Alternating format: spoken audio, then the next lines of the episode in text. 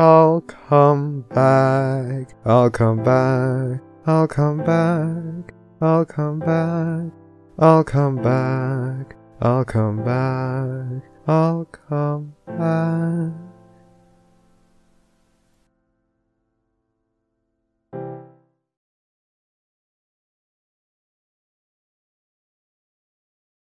Yeah, You know. it Yeah. usually does. Also, also, just be aware if I get too personal, like I'm talking about your vagina or my vagina or something, you're just like, hey, no, let's talk about penises instead. Just let me know, okay? Okay. Oh wait, one last question. So behind the counter is like the Yeah. mod channel, right? Yes. Yeah. Yes. We good. You, you can scroll back and get sweet, sick deets about when someone uh, peed live on the cast. So don't do that. Please don't Hey, pee live live. on the cast. Hey, we're live, guys. I know. I, I'm fine with people knowing that people have peed on the cast before. Can I can I can I crap on the cast? I'm just no, no, you can't. And I'm just sitting here watching Link's Awakening. Okay, five, four, three, two. The ad's done. Hello and welcome to the Barcast, where the bar gets lower every single week. Your bartenders for this evening will be a non-pencil, Oh, ho, ho. enigmatic otaku, Here in the garden. Let's play a game. Oh my god. flamin' work for her. Yes. Uh, Milk. I don't want to play any games with Enigma. He scares me. And I'm dressed in a tuxedo unironically because today is a very special cast. It's very special because it's not just a return cast, but arguably voted the best fan fiction writer of all time from BronyCon 2019. We have the wonderful, illustrious Pikachu herself, Monochromatic. Hello. I'm very excited to be here. Yay! We're happy to have you back, and this time not in a mall. Oh yeah. Oh my god. It was my first week moving here. Yeah, that was a disaster. Oh, good times. Good times. But for everyone who's tuning in, and oh my gosh, there are a lot of you, hello and welcome. We're going to run through this very quickly. We are a community oriented podcast. 100% of our proceeds go to charity. We will talk about that a little bit later on. And if you would like to cheer and donate a little money to Horse Rescue uh, Charity, we will name you out at the end of the cast. So be sure to cheer out on Twitch right now. If you've missed previous podcasts in the past where we've interviewed people like John de Lancie, Andrea Libman, and all kinds of other people. Bill Newton. Bill Newton, one of our favorites. Uh, be sure to check us out on YouTube, iTunes, Google Play, and all the places where you can digest your normal podcast content. We are live right now, but we have so many questions out in our thread. If you guys want to get your questions in, we're going to have to make sure that it goes out in the thread so that way we can keep track of everything. But we still are watching the chat to make sure we can correspond with you and answer the occasional great question here or there. And so, what's example questions we want to ask your guest? Uh, based on our rules, we don't ask our guest anything to do with religion, politics, their social security number, any extremely personal details like, you know, where their place of business is, you know, how old were they when they, you know, realized that they were an illegal alien, things like that. We don't do Oh that. my. Okay? So we're not going to ask about any of that. But there is one thing you in the chat should be aware of. If you look, you'll see that they, we have a drinking word up in the left. That means whenever you hear any of us, or, you know, mono, say the Whoa. word mono, Whoa. we drink. And you will drink too. Drink along with us. Have fun. Let's do this. And all- um, I know for a, I know for a uh, fact that there is going to be one of you in the chat right now who asks a very important first question. So I'm, I'm waiting for that. Yep, that there it is. Thank you, Rundown Jet. Um, so I'll be keeping an eye on the chat. Don't fuck up. I will put the band hammer on you, and uh, yeah, I think we're ready. Well, would you like to ask the question, Pencil? I would love to. Hey, Mono. Oh my god. Okay. Rundown Chat would like to know how biggest is your dickus? It is absolutely biggest. Yes. The biggest, biggest dickus. Excellent. Now, Is it risible? What? Is it what? Is it risible? No. It is, it is very hidden. Is someone gonna fancy themselves a giggle? This is What are this we is, doing? What is this? What is this bit? Have no one seen live? This is is like the perfect- Python? this No, is the but like- perfect Casper rarity voice, and instead we're just like, oh, we're gonna be fancy. It's like, okay, whatever. All right. God damn it, guys! I'll shut up now. We've got the perfect five initial questions that everyone asks. We'll get them straight out of the way, so that way we can move on to the questions you guys in the community and the wonderful Mono server. That's that's the fifth drink. I Want to ask. So let's start from the top. Mono, who are you and what do you do in the fandom? Uh, I'm monochromatic. I am known for writing droves and droves of Raritwi.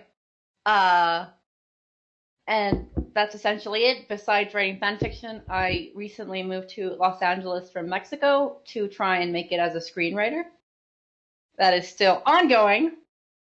Um, but that's basically it. I just really like to write, and I will defend Rarity with my life. Aww. Now then, number two. She Go said she likes Raritwi, but she will only defend Rarity with her life. I mean, I'll also defend Twilight, I guess, but like, Rarity's a true VIP. Truth. And in fact, you even went the distance and teamed up with us terrible people to make the uh, Make Rarity Not Garbage contest forever ago. That's true. You know, some really good that. things came in that. That was like a that was a pretty good contest. It was a lot of fun. It was. Next question. How did you personally get into the fandom? Um. So. Uh. Hmm. So. Uh. One of my best friends in Mexico. She is. She's been a fan of My Little Pony since like the '80s. So actually, she had heard really bad things about the fandom and the show in general. So she was very much like, "Oh no, you know, I bet the show is super bad and whatever." And so because she was my best friend, I was like in the same boat of like, "Oh yeah, I'm gonna hate this thing because you hate it." Until one day I figured, you know, if I'm going to criticize this, I might as well actually watch it. So I watched the first episode, and then I called my friend uh, a few days later, and I told her, hey, so I watched the show. She's like, really? I was like, yeah, it's not bad. She's like, oh, so what? You watched like the pilot or something? And I was like, no, I'm at season three. And so As one does. that's what it does. Um, so it was just like a really, I don't know, just like I, it was something that I would have never expected to get into, and my friends were so shocked that I liked it that they all started watching it, and that's how we all became bronies. Um, but yeah, that's essentially it. So the the next natural question then that I love to ask when it comes to things like this: Do your I don't want to say in real life friends because that that implies something, but those friends that knew you when you were first getting into the fandom, do they know about your online fame and how do they take it? Uh, well, so my best friends know, obviously, like my my offline friends from Mexico knew, Mhm. and in fact, uh, for those of you who've read Enchanted Library, uh, the original one shot, the artwork for it, and the artwork for the actual multi chapter was done by one of my best friends. Uh, so they're definitely like they've always known, and they, as I said, they also like the show. So they they're very much aware of what I do and who I am, and like the fact that this is a huge thing in my life. That's awesome. Yeah, question. it is. Next. Oh, sorry. Please go ahead. Oh no, I was just gonna say, and then for example, now that I live in uh, Los Angeles, I literally moved here because I moved in with another best friend who is part of the fandom, uh, Swan Song. Yeah. So literally, I'm like surrounded by people who embrace the same culture as I do. Yeah. Everyone throw a mwop in chat for Swan. It's super nice. Wants a swan. Now then, Mwah. M MWAP mwop. And anyway, moving on. so the next question is is kind of fun. What do you consider your favorite part of the fandom? The online community, the fanfics, cons, music, um, the people, more or less, what keeps you here? Uh, I think definitely it's the people. Um, I've met I've met really wonderful people through this fandom. Uh, I like so the fan fiction community. Sometimes it can be hard, sometimes it can be good, but generally I think we're all like, it's a. I don't know, just people are so nice, honestly. And like uh, in Mexico, for example, we don't really have a con culture, so I didn't actually go to my first con until I moved here, and those are something I really love uh and not so much like the con like the panels i guess but just seeing people and like people you've only talked to through screens suddenly seeing them in real life getting to do cool stuff with them it's just like there's really a sense of community that i really like and I think this fandom is also one of the ones that is like the least overall judgmental of each other, That's fair. That's fair. which is something that I really appreciate. I've always been somebody who really uh, advocates for being authentic to who you are. So it's really cool that, you know, you literally don't have to be afraid of being who you are. Well said. Uh, the next question almost feels um, poorly researched, even if it's something that we ask to everyone, because you're so very vocal and communicative with your Hmm. Discord server and your blogs and things like that. Uh, but not everyone gets to, so we have this as this uh, kind of standard question. What's one thing that you could say to your, if there's one thing you could say to your followers or fans, what would it be? The ones that have Uh, been with you since day one. I think thank you so much for staying with me. Um, No. And- well, yeah, and like for I well actually what I'm really uh thankful for my fandom, I guess, or like my readers, is that a lot of them have stayed with me through the ups and downs of my mental health. Um, which is something that I really appreciate. I appreciate I have I'm blessed to have so much support from them. Um, and I just like I just I love my readers. As I as I say in a lot of my blog posts when I say I love you all, I really do mean it. I love you all. Aww. You're so nice and wholesome. How did we get her here? Oh, it's good old bait and switch because now we have time for thread questions. Yeah, let's ruin everything. Alex underscore is up first, who's very excited for the cast. Starts out by saying mono. That's I, I've lost track of drinks, but it's fine. Yeah, we're just drinking. Number one, how do I get a meal for free? Uh, well, so either I guess if you have groceries, you make it yourself, and that's a meal for free. But if you want somebody to make it to you, you can just look at them in their in their eyes, flutter your eyelashes, and see and go, please. And maybe they'll do it. If not, I don't know what else to do. What address do I need to send the pizza to? What what? Oh, oh, okay. So this is I, I'm gonna type it into chat. Uh, please. He'll do it. Be careful. He'll actually do it. Man, I Like, love Mono, pizza. Mono, be careful. Spicy none left beef. Number Yeah, two, you will get a spicy none left beef pizza. do you like plants? I love plants. Unfortunately, I am bad at keeping them alive, which I don't know what that says of me. But I did. I bought. Um. So I bought this little succulent planter in the shape of a Bulbasaur. So I bought. yeah, it's so fucking cute. Anyway, I bought like a little succulent, so it looks like a Bulbasaur. My husband That has is- one of those. He painted it himself. Oh my god. Right? I Aren't want they one. cute? It's the I only plant I have, and I love it. I have like three succulents, and now I want to throw them all away and get a Bulbasaur. Don't Dude, throw away you your should. succulents. That's mean. Yeah, I know you shouldn't. Exactly. You should just get a new one, and the Mhm. Bulbasaur can lead them or something. Yes. Yes. He'll, he'll be their keeper. I'm with I'm with Mono here. Number three, what is the worst thing you've ever had in your mouth? Uh, spider. Blah! Why did you have a spider in your mouth? So, okay, I was a child and I was dumb. So I was at my grandmother's house and uh and this is for reference, I have severe arachnophobia, just so you like Oh know. no. So, for some reason, I once saw my grandmother take a cup out from under the stove for some ungodly reason that I never asked her why. So as a child, I couldn't like reach the counter, so I thought, oh, I'll just get the cup that's under the stove. So I took the cup out. I didn't bother to look what was inside of it. I filled it up with milk, and I drank, and I felt something in my mouth. So I spat, and there was this huge spider. And I could not drink plain milk for like seven years afterwards without Oh like my gagging. God. Oh god. It was Like- like, ugh. This this this makes this paints an image in my head where the spider came out of the milk, the cow's udder. Oh my god. What? Ah, no! Please don't bring milk for me. Enigma. Spider milk. Spider milk. Oh my god, it was just horrible. And then there was another time where I accidentally ate bugs thinking they were chocolate chips, but that's another story. Wait, wait, wait. How do you mistake bugs for chocolate chips?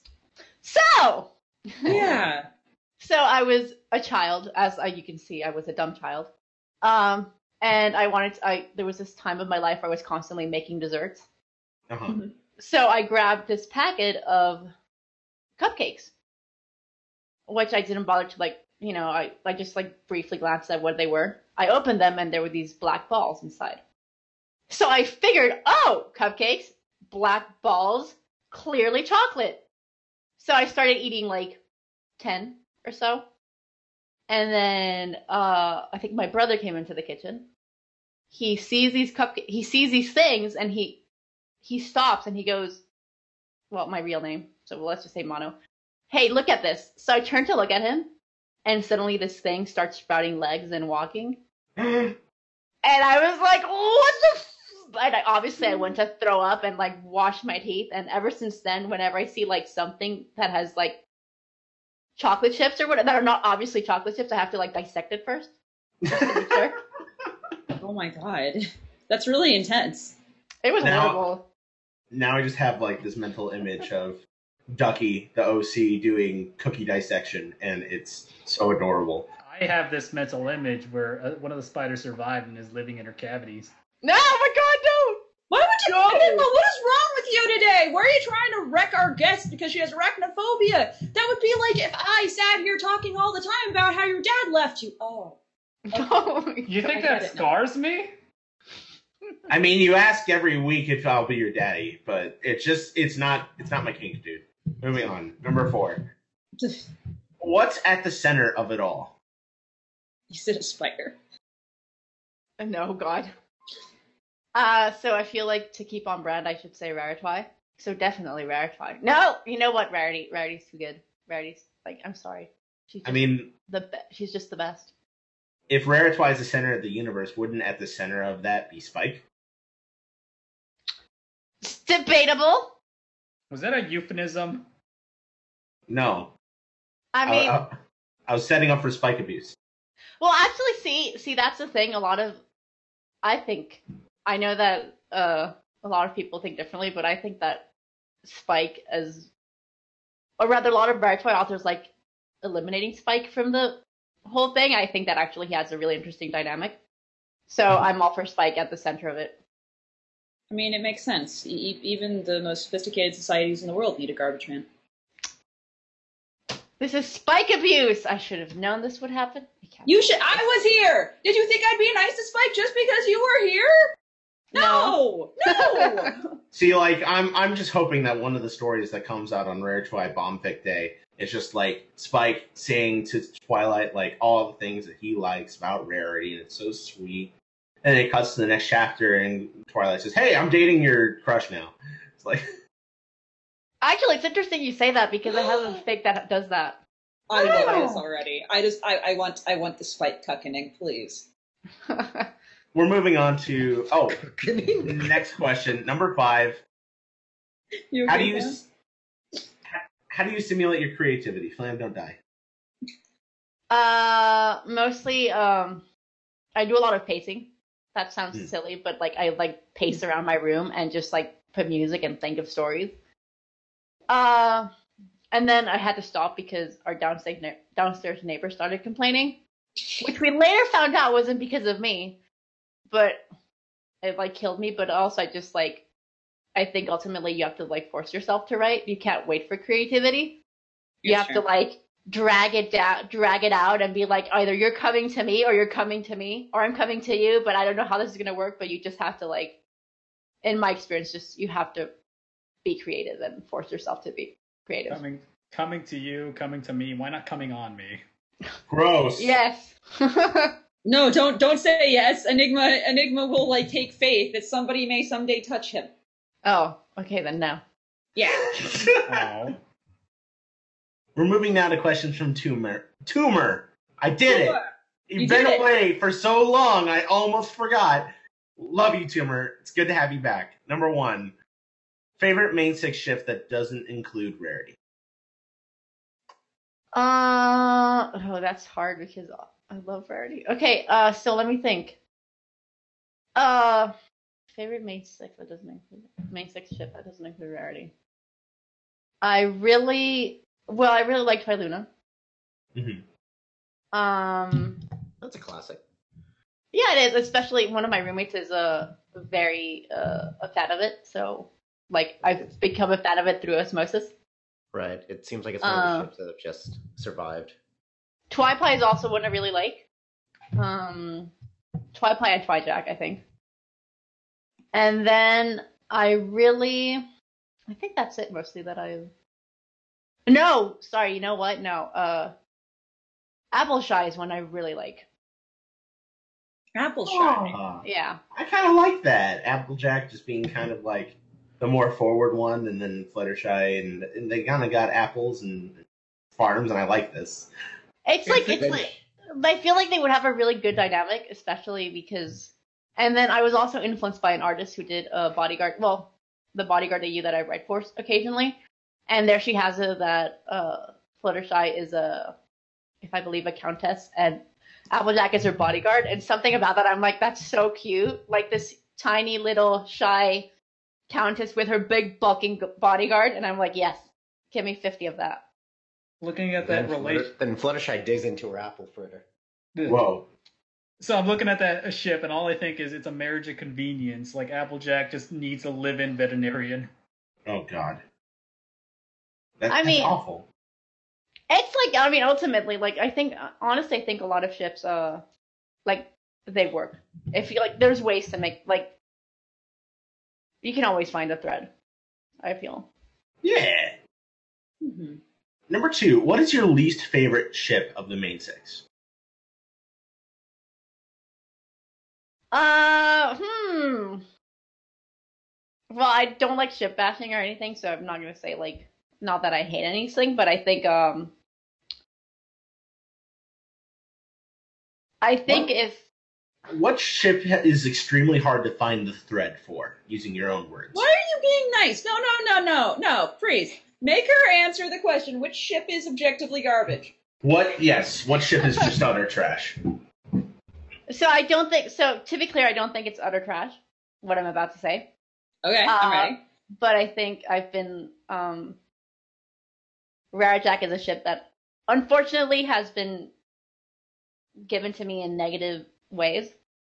So like that's made me negative think negatively about it. And, like not anymore since I have more friends that ship Rarijack, so I'm kind of like okay. And it was also actually my first ship back when I first started in the fandom.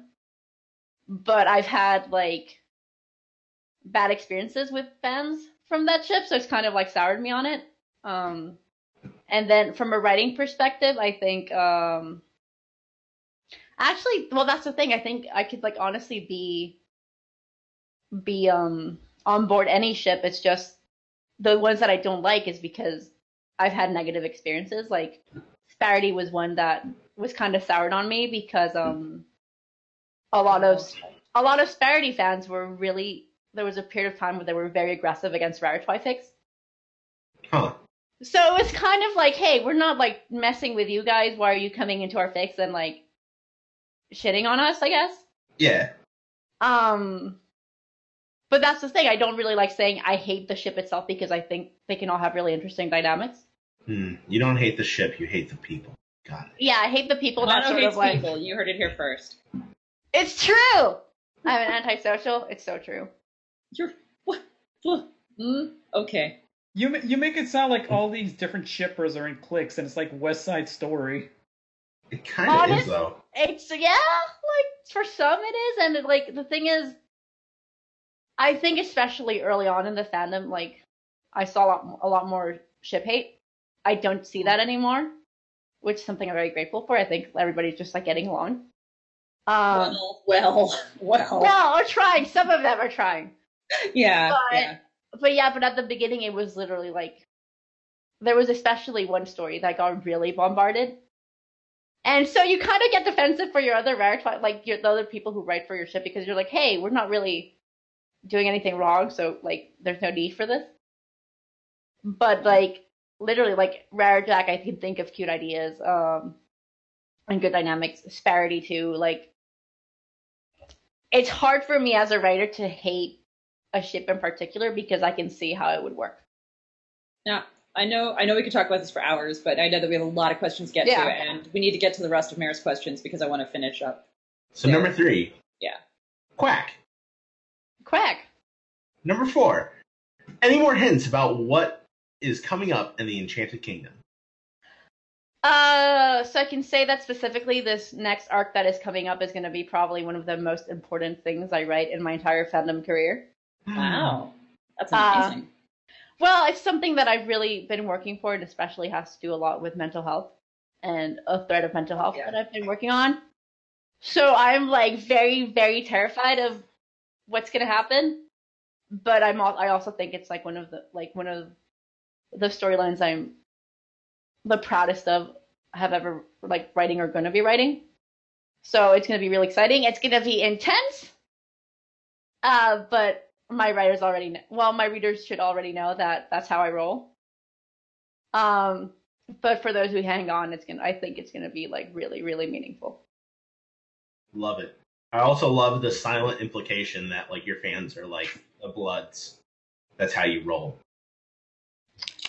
Your Bloods or his sluts? Because I heard you say sluts. I heard blunt, and you also roll blunts, so I was like, This is awful. anyway. Anyway, it it could be like the Crips, but like the ships. Please there we go go. on. I made it work. Okay. Next question, bonus. Do you have any plans to write a Raritwi ship based on, I'm going to ruin this name, Dolaris's Many Faces of Twilight Sparkle series of pictures? If not, you should consider it. It's the most romantically charged depiction of Twilight and Rarity that I've ever seen. Here are some examples, posting the pictures in our chat room. I think this is really a how does the how do these make you feel? Yes, how do these make you feel? So they're very like, they're very out there, but I'm not gonna lie, they're like pretty funny.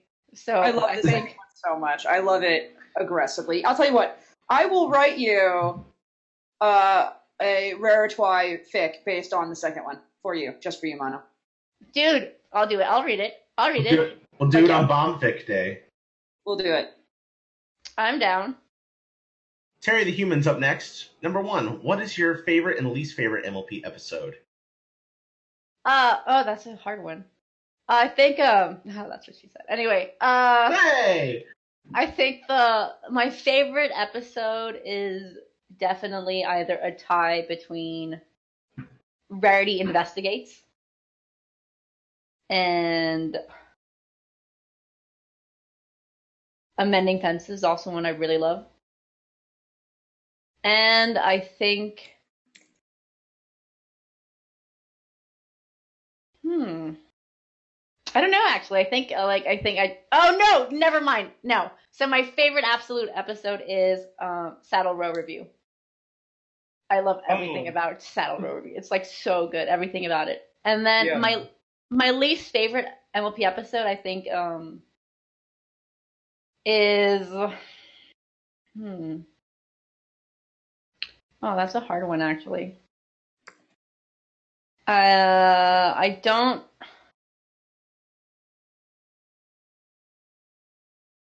I don't know actually. I can't think of one that I'm like, Would you I- would you like would you like me to give you my least favorite episode?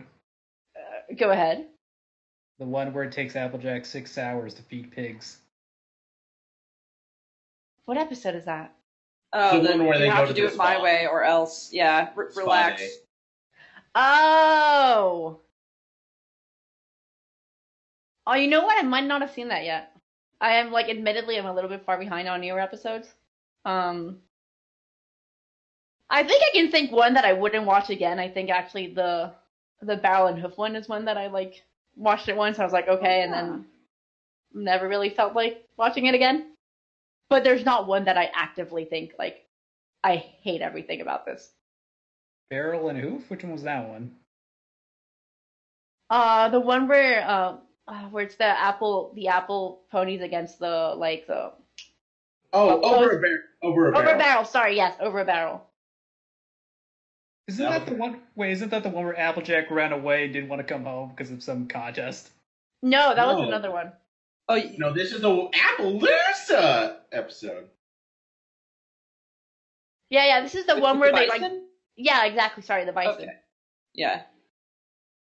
I remember showing that to someone and they distinctly thought it was racist. Anyway, I, I can't deal with you gotta share you gotta care like it, it's it, it it really is it's the worst thing anyway number two, what is your favorite memory as a brony? So there's a lot of good memories. Uh, I'm not gonna lie, the most recent one that comes to mind is the There Can Only Be One panel at BronyCon because that was like the most surreal moment of my entire goddamn life. Um, the the contest There Can Only Be One, where it was like the blind oh, list. right. Yes. that was like really surreal for me. But um I don't know. Honestly, I have so many. It sounds super cliche. I have so many good memories that it's like hard to pick one. Aw. Um, but I think BronyCon, like this past BronyCon, had a lot of my like really nice memories for me. Awesome. And we're very happy to not be one of those wonderful memories.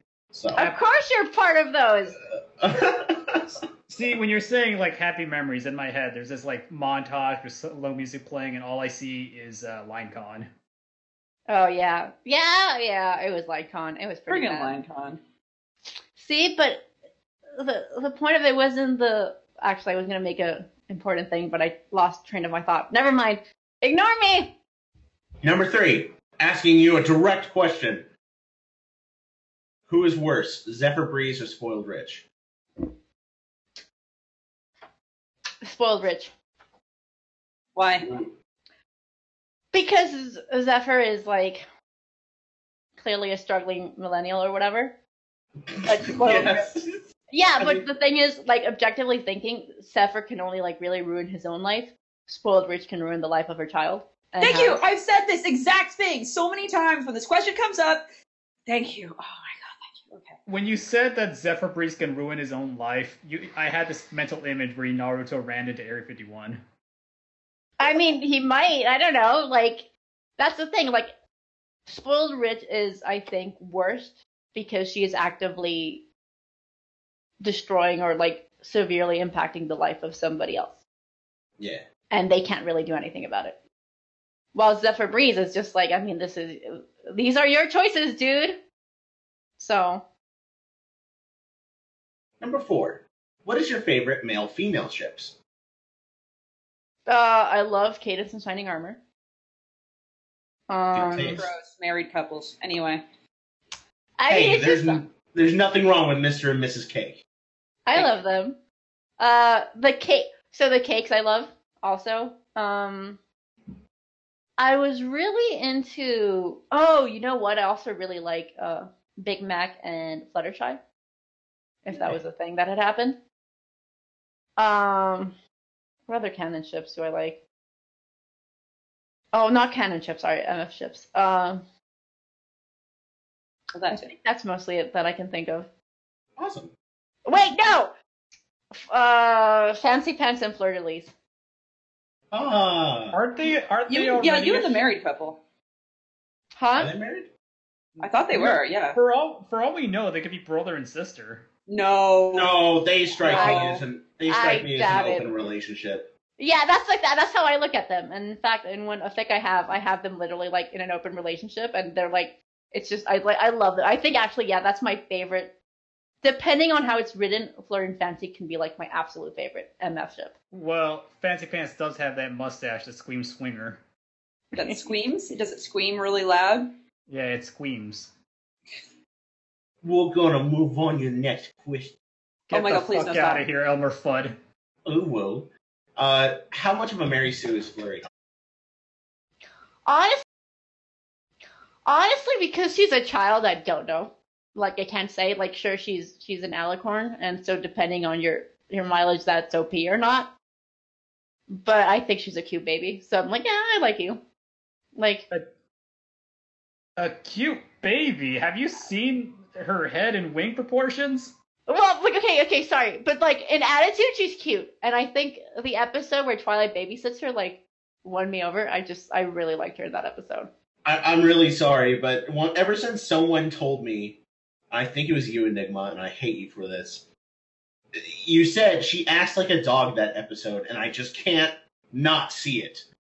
It it, it hurts my soul that Well, Flurry babies Heart- wanted to act like dogs, though. Priest. Well, have you have you seen child leashes? Children are pets essentially. yeah, they're they're kind of like really excited golden retrievers that cry longer. kind of want a baby now. No. Moving on. Number six is Flurry Heart a demon from hell? Absolutely, and I still love her. Well, the weird thing is she's the only child in the show who was born with a soul. If you look at the eyes of the Cake twins, they have soulless black eyes. Every other child does. She's the only one who was born with pupils. So I Speaking of guess he's an angel. speaking She- of angels, cutting in, who among the Barcats would you turn into a Mary Sue Alicorn, number seven? Uh, you. Oh, Priest? Why? Oh, I gotta know. I gotta know. Well, because I don't want to make Pencil and Mary Sue Alicorn. Yeah, I would. Uh, I would kill everyone. So You, you don't want to make her the Alicorn Princess of Marinera. I, I would kill. And I think Priest would make a cute. I think Priest would like use his alicorn powers to like spread good around the world. So I'm like, yeah. He would too. He's such a wholesome person. So that that's who I would choose. Priesticorn. Priest is fine. I'm changing my name on Discord. Priest, Priesty Corn, the Alicorn Princess of Corn. Also, that that face would make a cute Alicorn. Okay, moving on. Number nine. No, it's number eight. My bad. I'm all flustered. Do you like ponies that have fle- freckles? Bleh. Fleckles, yes, Fleckles. I absolutely, absolute. I can't even talk. I almost said absolutely. I Absolutely.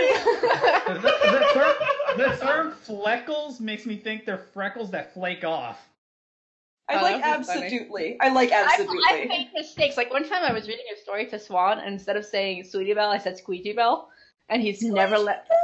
And then I made it worse because it was uh, yeah, Squeegee Belle went into the kitchen, and he's never let me live it down. Like Everything never. you say is cute. Yeah, he's never gonna let me live it down.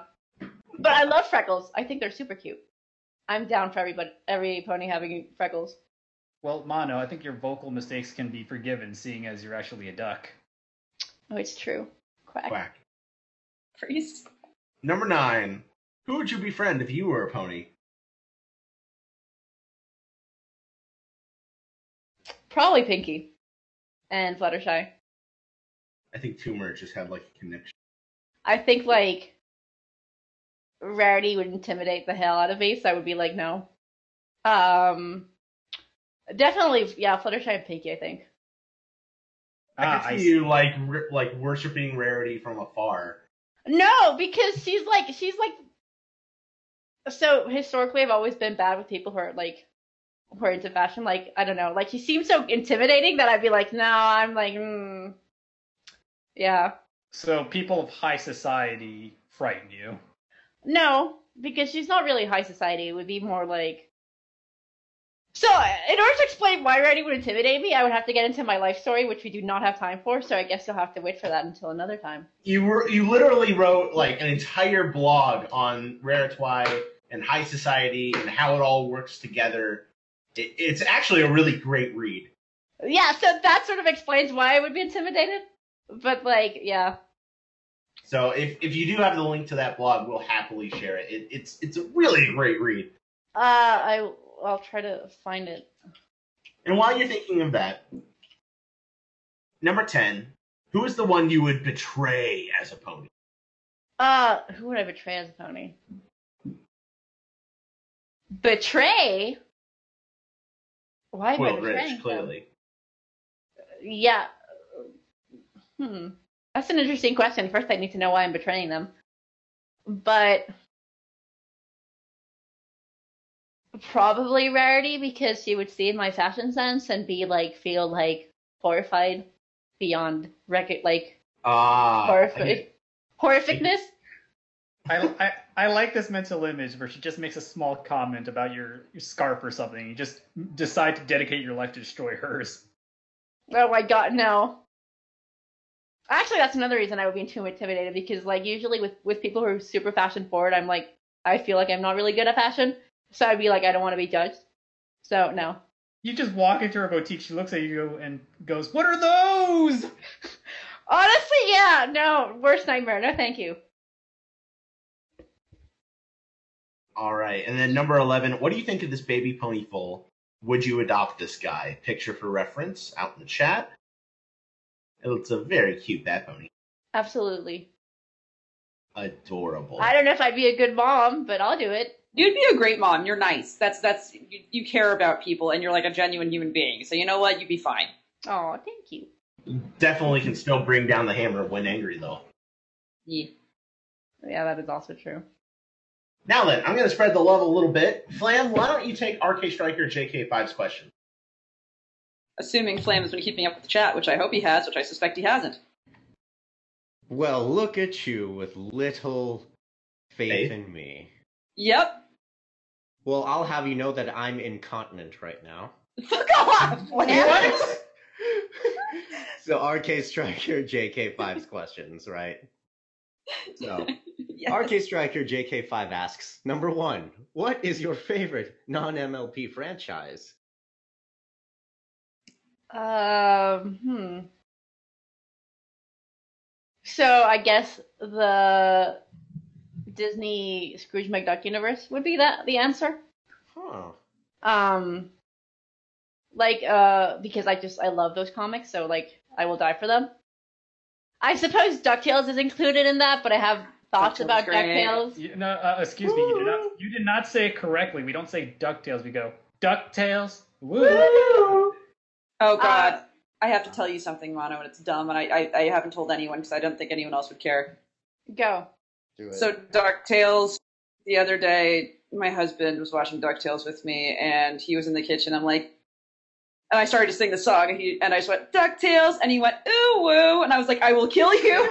oh my God. That's amazing. So now I can't not hear DuckTales, ooh, woo, and I'm really mad at him. Oh, you've ruined it for me. Now I can't unhear it. I know. I have a I have a question here for the three of us who I assume have caught up with Ducktales. Are we caught up with Ducktales? Yes, I am. no, I- fuck off. Please Oh, don't. you- no, damn it, you're not. I was gonna say no, something. please don't. I, I, I'm catching up.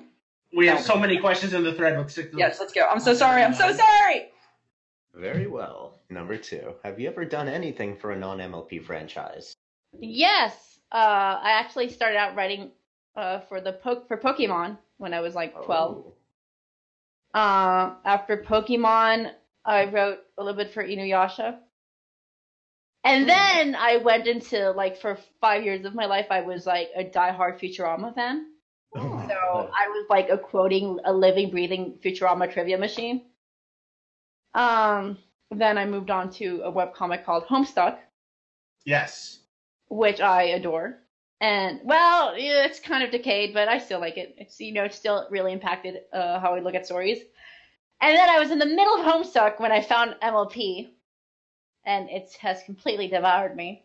So you've kind of connoisseured a wide variety of things. Then. Yes. Oh, and Ace Attorney. I used to write for Ace Attorney too. Yay! I'm yay. That, I'll just say yay. Objection. I, it's such a fun series. I love it. It has such a great cast of characters. Mhm. All right then. So then finally, RK Striker asks, would you like to upgrade to Technicolor? Oh yeah, yeah. I would like to be polychromatic soon. One day I'll stop being a single color. That would be good. Technicolor. Well, her other line of evolution is also stereomatic. Oh, stereomatic. Okay, I'll do that. I'll be like a Pokemon. I can like do. I'll be like Eevee and evolve into different like versions of myself. There you go. Well, I heard you getting grease lightning over there. Go ahead. What's your next question? Uh, that's all for RK Striker, actually. Oh wow. So I'm going to pass the next set of questions from Mugany over to Enigma. You. Wonderful. Good luck. Good luck, Enigma. Why do I? Okay. Because they're awkward and you're good at it. Well, of course, of course. Why? Why? Why, do I, why should I ever expect nice things? Number one from Mugany. Hey, Hey. hi, Hi. hello. Hello. Oh. Hello. Oh, hello. Uh, yes. Fucking answer me. Am. Pick up the phone. Oh shit! I need a phone. I Oh. just wanted to see if you'd pick up Chinese on your way home from work. Why do you keep dodging my calls? Uh, because I'm just a terrible person. I'm so sorry. And that is all he said. Just kidding. You get muffin too. Go ahead. Okay. Mono. Drink. yes. yes. Quack. Quack. What's your favorite animal? I'm guessing something that goes quack. No, my favorite animals are cats.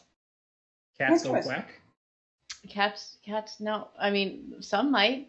No, all I've ever heard cats do was. Nom, nom, nom, nom, nom, nom." Oh yeah, the ha- cats have like a variety of noises. It's very cute. They do chirp. I know the chirping is so cute. Holy cow! Do you So own a cat? Huh? Do you own a cat? I do. I we recently adopted a cat two months ago called Taffy, Mhm. who is missing half his ear, but we still love him. Oh, what a cutie. Taffy Tabita the Tabby. Actually, his full name is Sir Reginald von Tafferton Fluffykins Esquire the Third. You I'm in love with his cat. Your We cat can- is a fucking Viscount? Yes, We will demand pictures, obviously. Yes. I will post them. Number Uh, the chat. The, hold on. The chat wants to know how is Taffy doing right now. Taffy is very good. He actually, unfortunately, when we got him, the day we went to pick him up, he got ringworm. Oh. So the shelter was like, so we can keep him for a month and he'll be in a cage while we treat him, or you guys will pay for the treatment and you can try and treat him. So we we didn't want him to be in a cage for a month, so we were like, yeah, we'll treat him. And as of last week or two weeks ago, Taffy is officially ringworm free, so everything is great. She's no longer a ringleader. Oh, aw, well, she's a he's a ringleader in my heart. He- Remember, it was Sir. Sorry. God, get your pronouns right, please. It's it's not the ringworm in our an- in our anuses that matters, but the ringworms in our hearts. Wait, where do you think ringworm is? What do you think? What do you think ringworm is? You're thinking of a tapeworm. I honestly Yeah. have no idea. I- I'm just assuming. It's uh, it's like it's like a fungus. It's like pretty bad because like it makes their like hair fall out, and it's Yeah, just it's on like, the skin. and it's like super contagious. For so for like a month, we were all terrified. Yeah, you can totally It's a- get it as a human. Yeah, and like because we wanted to pet him, and he's so like he wants to be pet, so it was like it's okay if I get ringworm. This is just the decisions I make. You know, it's okay. I mean, I died for my cats once, so I'll do it again. Oh yeah, I remember that story. I don't know if you told it to the rest of you who weren't. Okay, here can that I? day. We have a little time. Do we? Do we? Do we get to know this? What is this? I I told you last. I'm pretty sure I told you last barcast I wasn't here. Oh well, that I'll do the t- Too Long to Read version. So three years ago, yes, when I was in Mexico, uh, my house flooded, and because I wanted to rescue my cats, I ended up uh, drowning and like literally being dead for like two minutes. Jesus fucking Christ! Oh Like, yeah, it was it was like an entire story, and it was so funny because at the time I was writing the Enchanted Library, and the immediate next chapter after that happened had Rarity flooding some caves and being submerged underwater.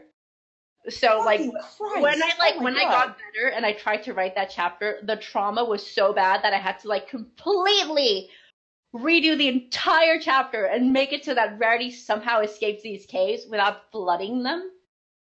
Because I like I tried to sit down and write it and I started like having like even though I can't actually remember the incident, like I blanked it from my memory. The trauma of it is I guess still in some part of my subconscious. Um but yeah, so uh, it was my brother who brought me back to life, followed by my dad, which led to me like convulsing on the table for like a whole minute while my dad went to get help. And then they took me to the hospital. And then I had like for a month or two the worst existential crisis of my entire life. Like suicidal, like really bad. And what happened is that my car had been destroyed in the flood, obviously, and the insurance, instead of giving me a new car, they gave me money. So because I was so depressed, I thought I need to ch- like if I don't do something differently in my life, I'm gonna like something bad is gonna happen to me. So I took them, and that's how I moved to LA with that money. Yay! So I'm I'm glad you're okay. I'm glad you're still here, and I want to give you a hug right now. But hey, could you say your name like four times so I can just kill this drink now? Because holy shit! Mono, mono, mono, mono. Thank you. Yay! You're so welcome. Number four, Enigma. All right, number four is if there is anything that you want to achieve in your life, what would it be?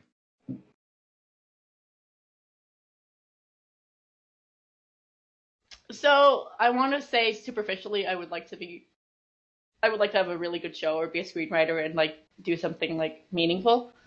Mm-hmm. But in these past two years, I've like that I've been really working on my mental health. I think I just want to be happy with whatever I do. Mhm. So if if being happy is an achievement I can strive towards, that's what I want to do. Yay! That counts. That counts. Trust me. Silly Mono. Don't you know that happiness is a myth? I will fuck you up and That then you let her have fuck you. I will end you. Just because you're sad doesn't mean you can make all of us sad. And Oh, that's number, something- that sounds like something that'd be on BoJack Horseman. Number five. Go on. number five. And finally, do you like bows? Because I do too. I love bows. In fact, my OC has a bow. Do you, do you actually like bows? I do. I think they're Are really you, cute. are you going to be at BabsCon? Yes. No. No. Damn I'm gonna be at Everfree, not at BabsCon. I, I, I. What about TrotCon? No, probably not. Fuck. I was gonna like. I, I have so many bows. I have an obsession with them. I have so many. I was gonna like shove some in your general direction. You can send them to me. I'll give you my address later. Fuck yeah. Yeah. Didn't your OC used to have a Donald Duck sailor hat? No, there was one. Somebody drew. Uh, my boyfriend drew Ducky in a Donald Duck uniform, but that's it. All right, priest. It's your time. Next question is from Monochromatic. Whoever that person is. Mono! I mean, wait, what? Do I drink? I'm gonna drink. Yes, for my- yes, Yes, you drink. that's a I'm drink. gonna drink. So you drink. Now, the next set of questions is from RB Dad 47. I'm not correcting myself. Pencil, do you want to take these? Sure. First question. Mono. It's me. Which of your stories are you most proud of, and why? Um. Uh, I read Ash with the like pointed questions that he knows get to me. Uh, I think uh, that would be the Enchanted Library series. Uh, actually, well, if I could say, it would be a tie between the Enchanted Library series and the choices we make. Um, but EL is like is, is like a very important story for me because it was like a big part of healing from a bad incident I had. Um, and also because I'm so I'm like so shocked that I did not cancel it like three chapters in. I'm like I can't believe it. So I think EL would be the it. Yeah. All right. Um, what is the best? Okay, we've already gone over who the best ship is besides Raritwi and Twi Dash, really. Unless there's someone Yeah. else you want to add. No, I think I said it. Yeah. Um, why are you talking to us right now when you should be writing? I'm just gonna say tech because it's fun. Yeah. I've wanted someone to say it for a long time. Uh, because shush. Next question. Fair. Uh, why are ducks the best? Because they are. They're small and cute, and they quack, and they also have great comics with like in, like really cool narratives. Ooh. Oh my god, there's a freaking commercial you all need to see. What Wait, is it? What is it? What is it? Holy shit, Is it dude. Affleck? Is it Affleck? No, no, no, no, no. It's a commercial about this little ducky for that they made for um Disneyland Paris. Oh my god, it is the cutest fucking thing you will ever see. I'm gonna link it in. Can Do it. Do it. I feel like you and I are just I think Swan just shared it right Holy here. Yeah. shit, dude! we're just drinking at this point. It's great. Let's let's can we let's do it. Oh. oh. God, we don't have to watch it now, but watch it at one point. How- how because long is Holy it? shit, dude! Holy It's- shit! It's it's a minute 25 and loud. We should, we Yeah. should hold off. We should hold Yeah. off. Also, we don't know- want to get like You're YouTube talking. You're talking about a duck's great qualities, but all of us in the back of our minds are thinking about their worst qualities, like they're rapists and Why? You're why- thinking of geese! What is wrong with you? Also, by the way, I, I picked up that game that Swan played on. It Yes. so The the the Untitled The Goose game. Yeah, we're, we're gonna play Goose Game on Scream Closet. geese can rape. Yeah, geese can rape. They have they have curly cute penises. Like, what do you want? yeah. Well, I mean, it's yeah. I just like to. I like my fictional ducks that don't do that. Yes. Yeah. Ducks are So- monogamous. Not actually, but that's fine. My fictional ducks, ducks ask for grapes. So. And they waddled away, waddle waddle. Do Anyway. the next day. Number six, please. So, Mono, why are you the best? I mean, isn't it obvious? Yes. like, that was my answer. And Yes, that means. I don't have to elaborate. Priest, ask her your questions because you know you want to. Well, I've got like big, big questions, but we're just about to the point that we're halfway through the cast. Let's Fine. let's get that out of the way very quickly.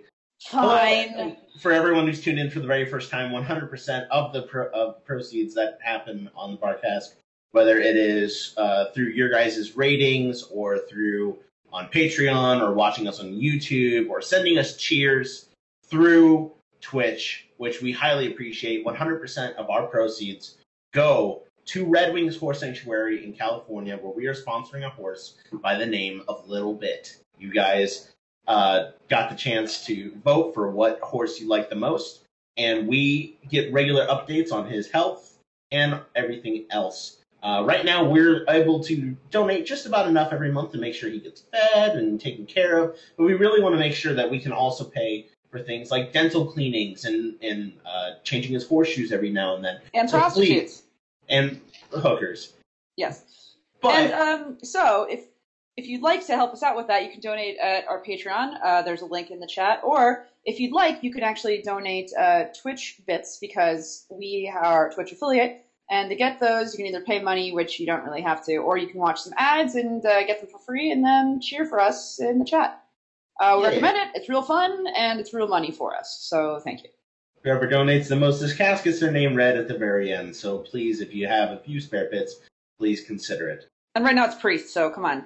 We Yeah, can't you do can better do than better. that.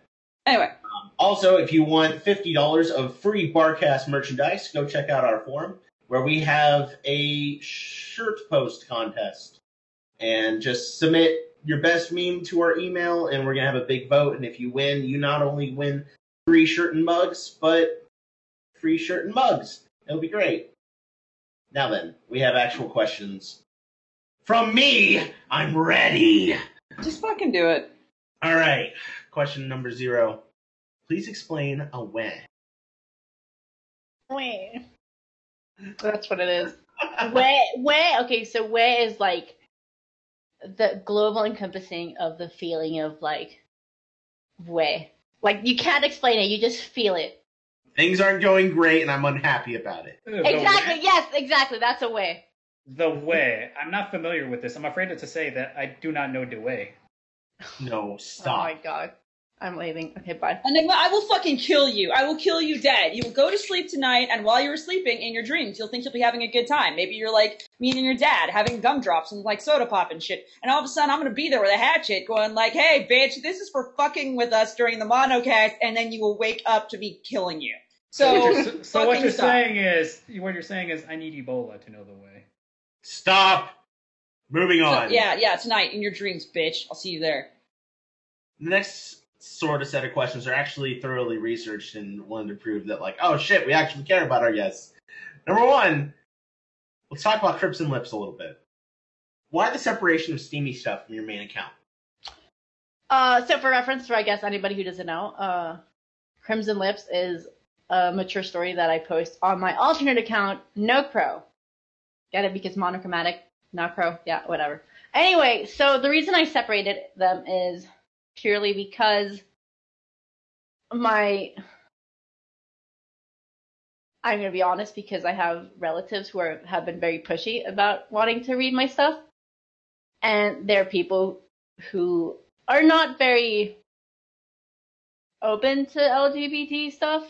Right. So I think they're already gonna have like I don't I I'm just not I don't want I don't want to get into discuss into that discussion with people that I Right, don't really want to get that discussion into. Right. And also because um I don't know, I think the so the real reason I post I created a different account is because at the time I was in a bad place mentally and I was really feeling the pressure of being quote unquote monochromatic, which was a lot of it self inflicted. So I wanted to post it on an alternate account where I didn't have to live up to anything, or including and most importantly myself. So it was just like a fun thing that I could just do and like it, whatever happened happened. Awesome. Well, number two, what sort of catharsis comes from writing Crimson Lips? Uh, hmm. So again, Crimson Lips, for those who do not know, is a story that is sort of a. It was a when I first conceived it, it was supposed to be Moulin Rouge, the Raritwi AU. But as I started researching the story, I realized, and Moulin Rouge, if you've seen it or not, is aesthetically a really good movie. I love the aesthetic of it, but some of the topics in it and some of the handling of sexual work is like a little bit yikes. Mhm. So I realized, well, maybe I don't want to like write the Raritwi version of this because it's a little bit yikes. But I like what it says, and also I think it was really, I really wanted to write, I want to write a story about sex work Mhm. that where, where I guess the point of it isn't the sex work, while at the same time it is. Like I just want to write, okay, so this is what it would be like for a character who is a sex worker, and like and and like a, a romance story set during that part. And at first it was um the biggest thing against it was that since I'm not a sex work a sex worker, is it do I have the right to be telling these stories?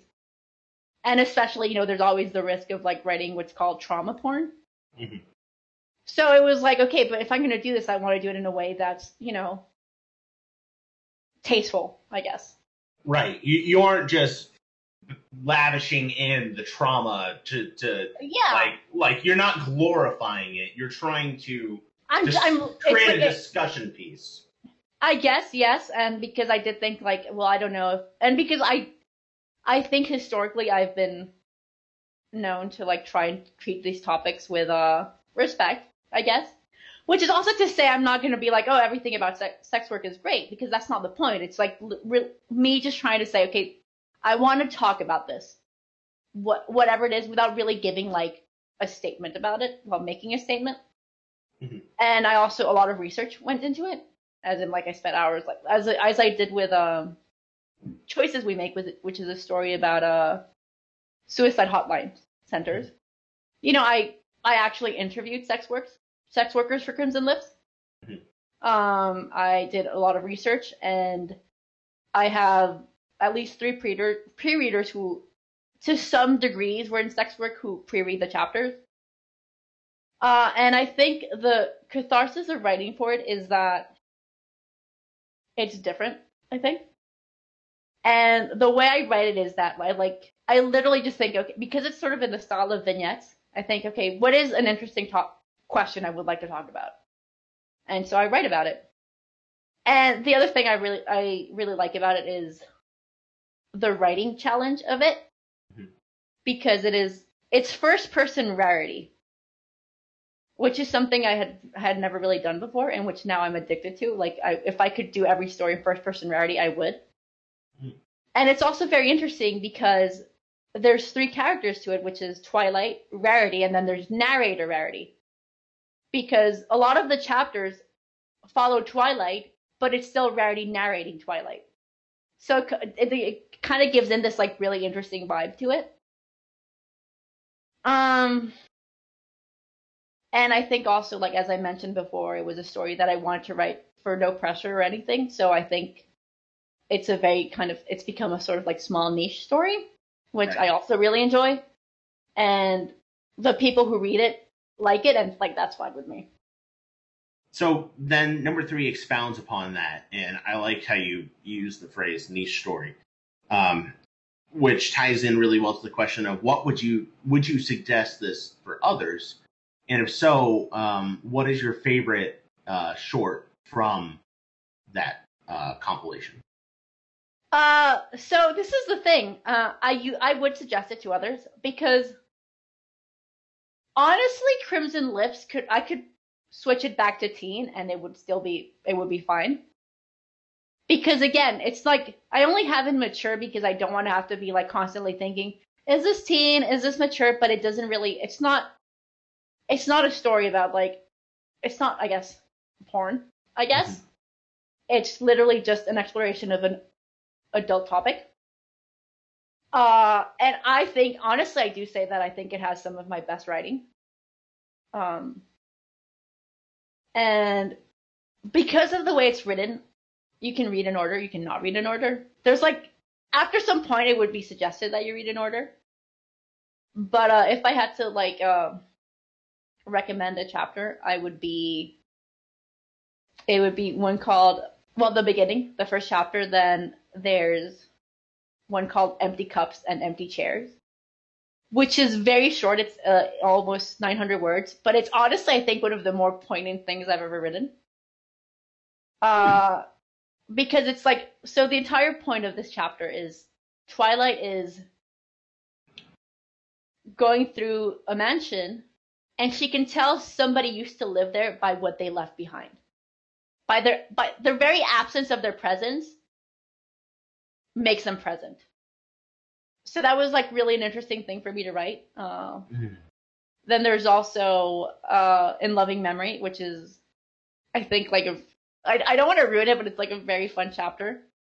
Uh, Fancy Fleur too, which is why I mentioned Fancy and Fleur because as I write them in Crimson Lips, there are a couple who routinely goes into sex like hire sex workers, and they're like, and so they have this really fun dynamic with Rarity that I love to write. Um, and then I think the last one that I would recommend would be Leap of Faith because that is literally like prime Rarity. It's like one of the best Rarity chapters I've written ever. Um, Awesome. honestly, I think it's like all of it is good. I I like I don't mean to be like yeah everything I write is good, but a lot of Crimson is just like it's a good read. According to the Royal Candlelight Society, everything you write is good. So just throwing that out there. Well, let's get let's get even deeper. Uh, I'm gonna throw out here in this uh, post. I shared someone who exists in your Discord server writing a Raritwi story called "Good Enough" by Frostflower.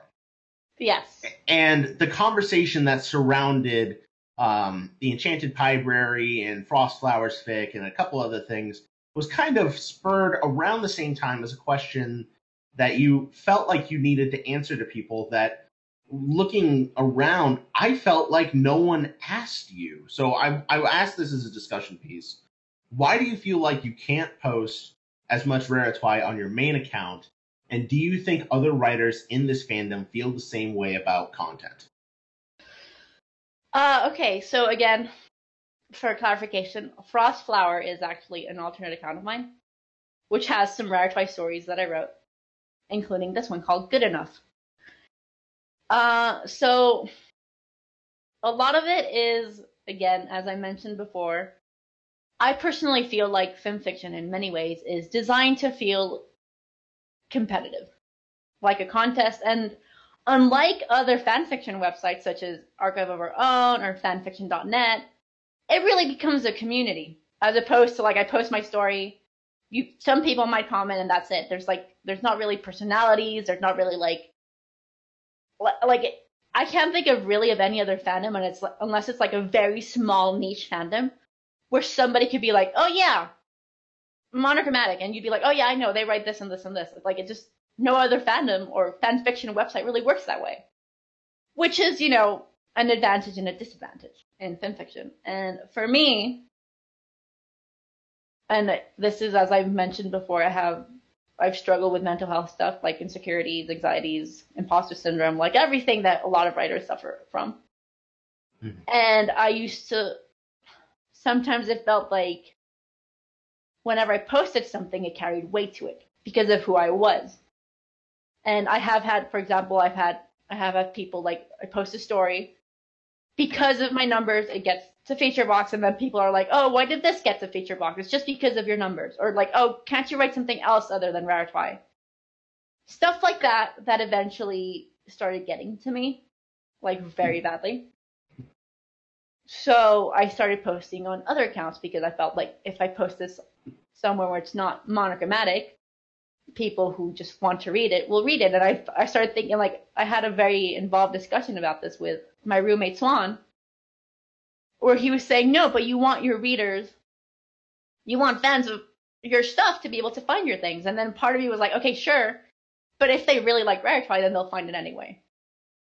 So, but that's just like, you know, like a huge mental thing. And I think, I do think it's valid that other writers in the fandom feel this way. And I say this because I have spoken with them. I've spoken with people that, who like me, in a way feel typecast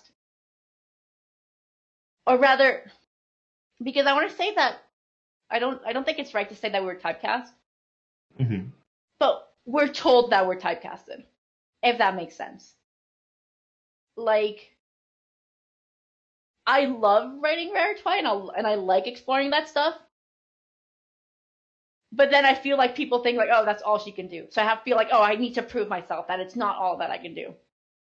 So like I'm miserable in this own time cast typecasting that I wanted, that I created myself. And there's other writers too that um that I know that have like uh posted stuff, like especially one at BronyCon two years ago I spoke with him. And we're Yeah. talking about how he does like these really strange well not strange, but these like I guess let's call them out there fics Yes. and people are always like making jokes about it. Like oh you must have been on drugs when you did this. And it's kind of like no it's just something i wanted to do. Um so i do understand why people would want to have alternate accounts. I am definitely trying not to do it so much anymore because i recognize that it is something that is um tied to my own insecurities. And obviously like like enabling your own mental health issues is like not the way to getting better. Mhm. Um, but yeah, like I think it is it is a consequence of how the fandom is led, which is which again it has its negatives and its positives. Well said. Thank you for your dissection. Um, we all know that Frostflower is actually short skirts, but I do appreciate, you know, the desire to put your own name on it. No, I'm just joking. We're all short we're all short skirts all accounts.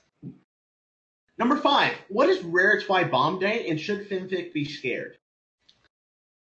Oh, okay. So Raritwi Bomb Day is essentially this fun little thing I'm doing in the Enchanted Library Patreon server, where I just basically. So what happened is that one day, uh, a few weeks ago, two people were posting uh, Raritwi fanfics. So I was like, oh my god, I should post something too. So it's like Raritwi trio or whatever. So uh, because my the Enchanted Library server is essentially the unofficial Raritwi fanfiction Raritwi server, we're holding this little kind of uh, event where we're all gonna write um, Raritwi fics, or well, actually no, Rarity and Twilight fics because it doesn't have to be romance. I was like, you can write it about them hating each other or being mortal enemies, whatever you want, as long as it has them both and they're like they're dynamic. I don't care what you write. And the idea is that we're gonna post them for a week and we're gonna try to like spread them out. Uh, so it should be fun. And I'm really trying just to make this like a fun thing. I don't want it to be a competition or a contest or anything. So there's no prizes, there's no anything. It's literally just like if you want to do this, you're so welcome. Uh, and I'm very excited. It's like a lot of people have signed up in the server, and we're still deciding if I'm going to start it off or close it off. But it'll be very fun, and I'm really excited for the good content that will come out from that. Awesome. Uh, now, in the interest of time, there is a sixth question that I have. We'll come back to it if we have time, but we've got literally 20 other people to get through, and I don't want to be selfish and take up too much of your time. So, we're moving on to Sutton now. Number one, what is your favorite meal, snack, or food stuff that's really unhealthy, but just so good? Uh, so there's many, but uh, my roommate recently ruined my life by introducing me to Coke floats. Uh, You'd never you'd never had a Coke float before?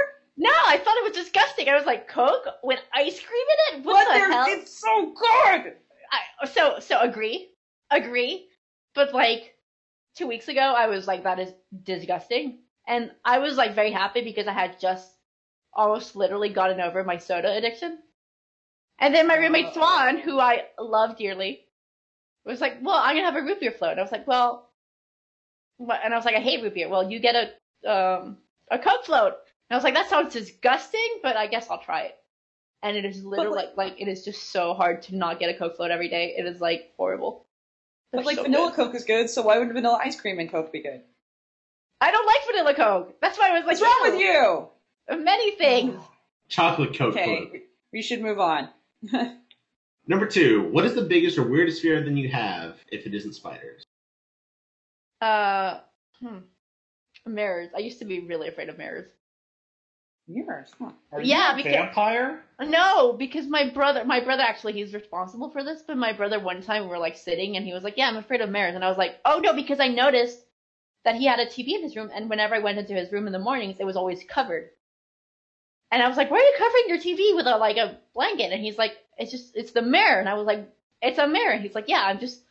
What if like when I'm sleeping, my reflection gets up and stares at me?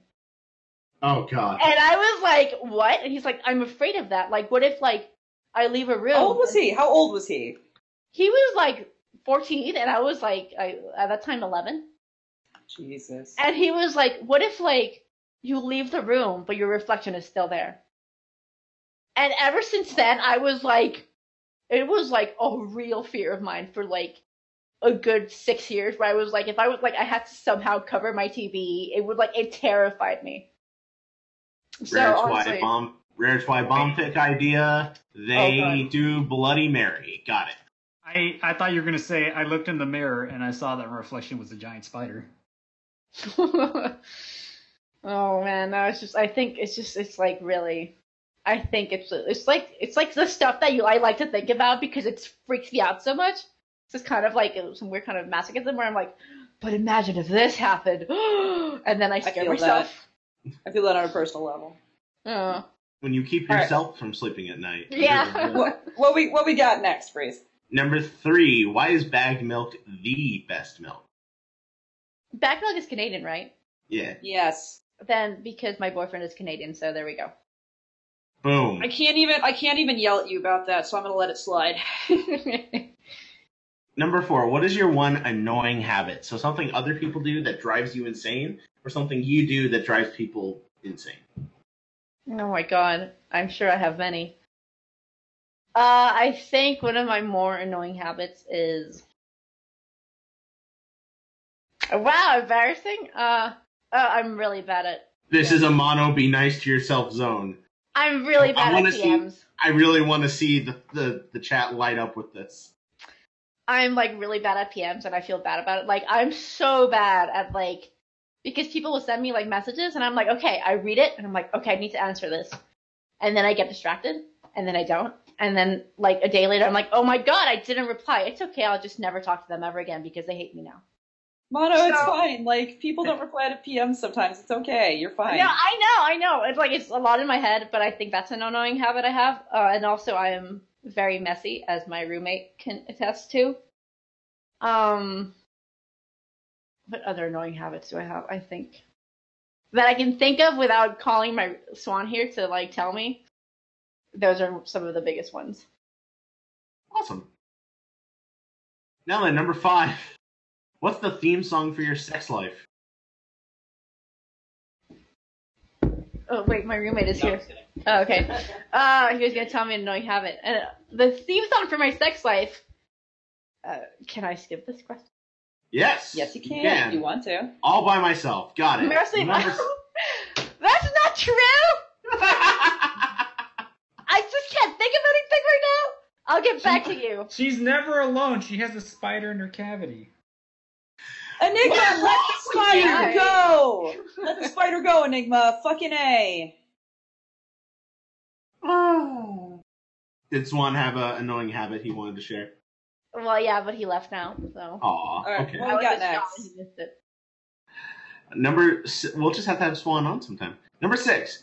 Watch anime by chance? If so, what are your favorites? Uh, well, I used to like my first anime ever was. I mean, so I guess it was Pokemon, but I don't really consider Pokemon an anime, even though I guess I should. Uh, It is. Inuyasha was one that I liked. Um, but honestly, my favorite, and I just finished watching it two days ago, is Kill la Kill. Yes. I will like die for it is such even though like it is like obviously the most fan servicey thing ever. But I like that it like owns it and it makes a statement about it. Like yeah, it Good. knows. It knows what it is. it Good, is you're- like Huh? Oh no. You won't. You won't lose your way. No, dude, it's such the fuck the music is like so bad. It's so good. Everything like I just and and then the animation because uh I was watching it with um Little Funk Man, who's my boyfriend. He's an artist, and he was telling me that they're very smart because a lot of things in Kill la Kill is cheap animation, but they do it for comedic effect, so it works. Mhm. So it's just such a like, and then like the themes about it, like the build up. It's just such. It's like, and then whenever like as you said, the song uh, "Don't Lose Your Way," whenever the instrumental starts, it's like gets you gets me so hyped. It's just Yes. such. It's such a fantastic anime. I like really liked it. And everyone wants a Mako for a friend. I know, right? Holy cow! Everybody needs a Mako in their life. Um, but yeah, it's just it's such a fantastic anime. It's so good. Number seven. Just how big is your porn stash? I have done. I mean, I have two You, or you, three you just images. watch it online. You don't save it. Yeah, I don't save it. If I There if I go. did, if I mean, if I did, I wouldn't save it. But- It's just a bunch of pictures of ducks in the wild. oh, that would be actually weird. No, well, Boyfriend, I need pictures for science. Number eight. Congratulations, you've been hired at the local strip club. What is your stage name? So it's actually funny because I, uh, when I was in college, so I'm gonna start by disappointing you all because I can't say the name. But when I was in college, my friends and I all came up with stripper names for each other. Mhm. So I can't say it because that would be revealing my real name, which is kind of like embarrassing for me. Yes. But I guess if I had a stripper name, I don't know what it would be. It's a frostflower. Frostflower or, du- or no, not Ducky Ink. Uh, No Crow would probably be it. No, No Crow isn't like no. Frostflower, yeah, Frostflower, well, you- yeah. The frostflower does sound like a stripper. Fleur de Lis. Anyway, Anyway. Moostasm's up next. Oh my god, it's Monochromatic, the author of My Little Dashie. Number one. I'm sorry, Rob. It's not true. Number one, Equestria, do you consider it a vacation spot or a permanent residence? A vacation spot. I don't. Yeah, I like I like hands too much. fair, fair. Number two, it's time for some cheeky timeline shenanigans. You have the opportunity to replace one piece of historical artwork, including paintings, statues, literature, videos, etc., with a piece of your own artwork. Scratch that. The best fic ever, as decided by BronyCon Endling Edition, voted The Enchanted Library. The Enchanted Library gets the same amount of exposure as the original artwork that you're replacing, including public showings, readings, school assignments, being read in church, etc. What do you replace with the Enchanted Library and how has history changed? Fuck, I don't know. Like, okay, I'm not. I don't mean this self-deprecatingly, but I'm like, why would I want to do that? Replace the Uh, Bible. Ruin everything. sure, I'll replace the Bible, and then we'll leave in, and then Trianity will be the biggest religion. Yes. I'm just, I'm just really proud that no one's replaced To Kill a Mockingbird yet. It's it's so safe. It's such a good book. Anyway, number three. Fuck, man. If you were the very model of a modern major general, would you have information primarily A, animal, B, vegetable, or C, mineral? Mineral. Nailed it. Gara, the author, is up next. Mono, at cons, your Pikachu hat is worn by literally dozens of individuals in various stages of unwashedness. On a scale of 1 to 10, how worried are you about getting lice? oh, 10. Oh, absolutely. 10. Like, Are you actually worried about that? No, like like so it's kind of no because at the same time like okay I only lend the hat to my friends so I like to trust that if they had lice they would tell me. But like somebody like at a con mentioned it was like hey have you ever thought about lice and I was like oh my god I hadn't thought about that.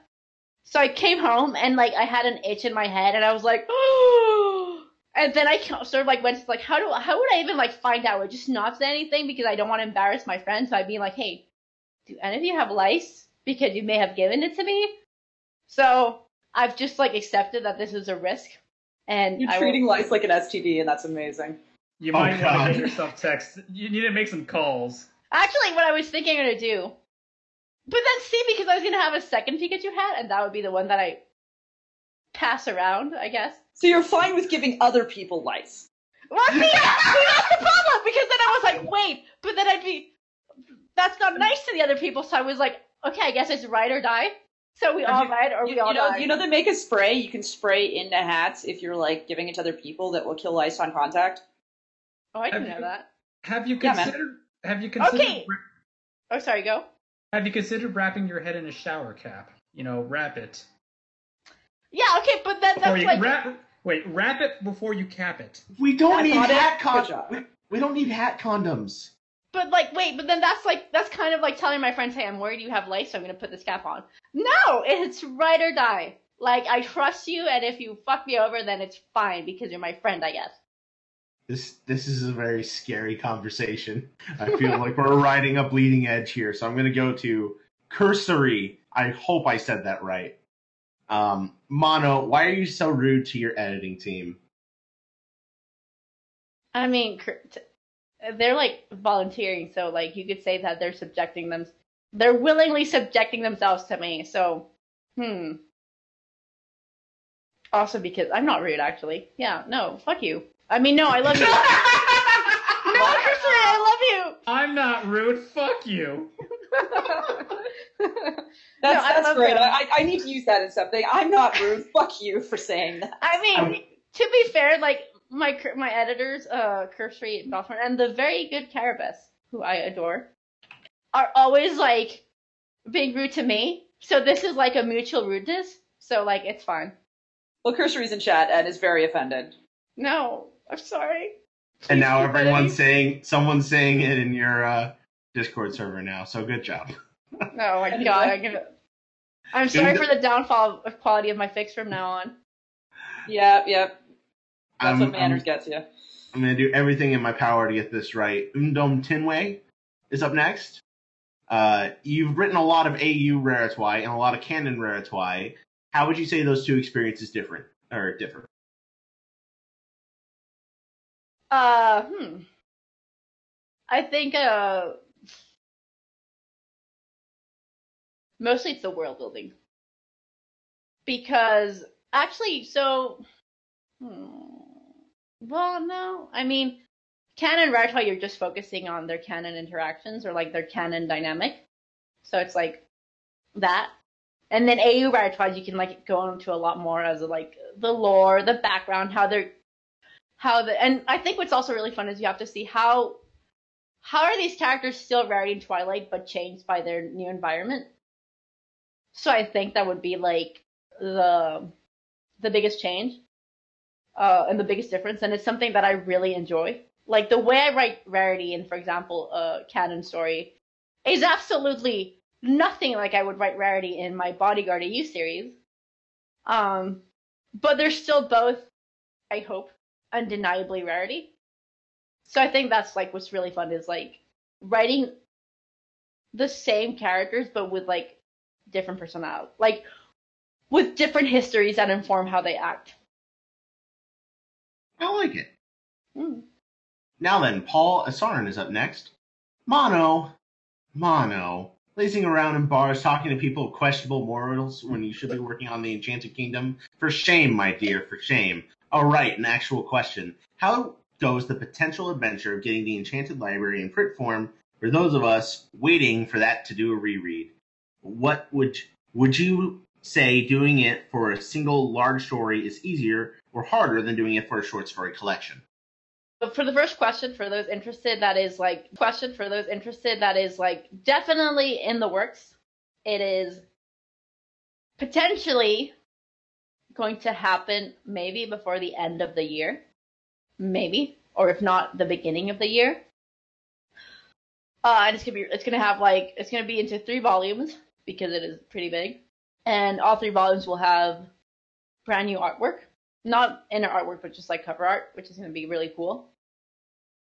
And so, as for the second question, I'm very fortunate that uh, I'm working with RB Dash 47, who of Pony Feather Publishing. Mhm. So really, he's the one who's like who could really better answer that because he's the one who has to like he copy edits it, he proofreads it. Um, but I think it is definitely harder for a large story because there's so much to there's so much to take in. Mhm. And I also think it depends like if you're doing a copy editing pass or um actual editing pass. Like for for my the book I recently sold, Monologues, it's only a copy editing pass. So I'm not actually changing content. I was just doing like editing like just so that it reads better. While the Enchanted Library, the one that will be published, is actually going through proper editing where I'm taking out scenes that don't really make sense. Um, and obviously, I think the biggest challenge of it is like be, not being too critical of it. Uh, because you know I'm reading a story that I started when I lit when I literally didn't know what I was doing. It was like the first time I wrote an adventure story. So right now I'm reading it and I can see a lot of things that I personally I'm like, oh, oh this isn't so good. Mm-mm. So the biggest challenge that I've been actually encountering is I want if I if I were if I were to rewrite the story from the ground up, then it wouldn't be the story people like. It might be a good story. No, I'm not saying it would be a bad story, but it's not what people like, you know. So it's mm-hmm. kind of this fight between like, at what point do I have to stop self-editing myself, and at what point do I have to just mm-hmm. accept that this is how it is and people like it, and even if right now I'm critical of it, when I wrote it, I genuinely liked it. Um, so I think that's just the biggest challenge for me, personally speaking. Um, uh, and although what I've been doing to sort of make it better is I've been doing live readings of it in the Patreon server, hmm which are like really fun. I love doing live readings. So doing it that way, it's like because people join it, it feels like an activity between all of us. So it's like it's easier not to self edit yourself when you're like other people are enjoying what you're doing. Yeah, nice. Toomer says what we're all thinking and corrects Paul Asarin by saying people with questionable morals, and says that Hey, I resemble that, that remark. that implies that we aren't objectively awful people, and that's frankly insulting. Up Yep. next, Short Skirts and Explosions is up next. Who asks you, what doth life? Life dot. Life doth. Yay! Well said. Harlan Books is up next. Number one, how are you? Good. Um, I'm fine. I'm talking with friends. Yeah. Oh, oh, we're friends. we're upgraded to friends. No, Friends! like, legitimately, I, like, I, I have a friend now. No, not you. oh yeah, I guess Damn not you. Yeah. Oh. But uh, no, I mean legitimately. And I like I resent that earlier you guys were like, oh, you know, I don't like talking with you guys because at BronyCon one of like my favorite moments was when I got to talk with you guys. So like, so yeah, don't no self-deprecating here, unless Oh. it's me. that Actually, no, not that that doesn't work. No. Everyone in chat freaks out. Number two, how and when did you learn to write stories? Uh, well, I started as I said earlier, writing for Pokemon, Mm. and I was like really bad. I was like really bad at it. I was like, like you can actually still find them, uh, on fa- on fanfiction.net, and it was just this really, and it's so funny because I used I wrote like at one time a 500 word chapter, and I thought it was like I was like, oh my god, I bet Hemingway never wrote as much as I did, and now in retrospect, I'm like, oh, silly to ask me. Um, but essentially, I just learned to write by like writing and writing and absorbing other media. I think uh, paying attention to other narratives. Uh, I think actually the biggest thing that has helped me with my writing is the comic I mentioned before, Homestuck. Um, because what Homestuck did for its flaws and it's like it's for those who don't know, it's a huge webcomic. Yes. It was really, really good at something that I called macro narrative, or that actually Swan taught me, Mhm. which is essentially what's the bigger picture. Mhm. So, like, there were things in Homestuck, like a one off reference that suddenly in the next act was like completely changed the one off reference, and it was like that kind of writing where everything is interconnected and interweaved is something that has really helped me um, grow a lot as a writer and think of writing as like you know something like what am i like how can i say something really meaningful with this Right. and then i think also uh like i think honestly fan fiction is one of the best ways to learn how to write because you get traction and you get people who comment which is very hard to do initially when you're uh, only writing original stories Right. And So- it's, it's difficult to find an audience with Yeah. original stories unless you already have some sort of platform. Exactly. I like. I feel. I have a story, and I feel bad for my friend because, and she's changed her tune. But when I was like first starting out, I had a friend in college who was stoutly like. She wouldn't tell me like I think you're garbage for writing fan fiction, but she was definitely like, but fan fiction you should be writing original stuff. Yeah, I, I so- actually. Sorry, please go ahead. No, no, go, go.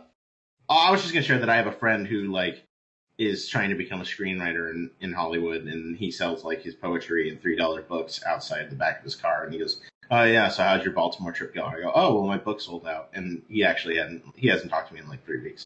Well, So- yeah, that's the thing. And so my friend, like, she was like, she would say these things, and then she would post her stories, and they would get like, and even though I thought they were good, they would still get only like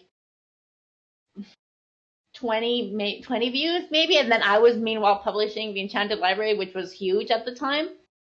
So I think I think a lot of people underestimate how like the advantages. I mean, people who are not in fanfiction underestimate really the advantages of how fanfiction can be useful.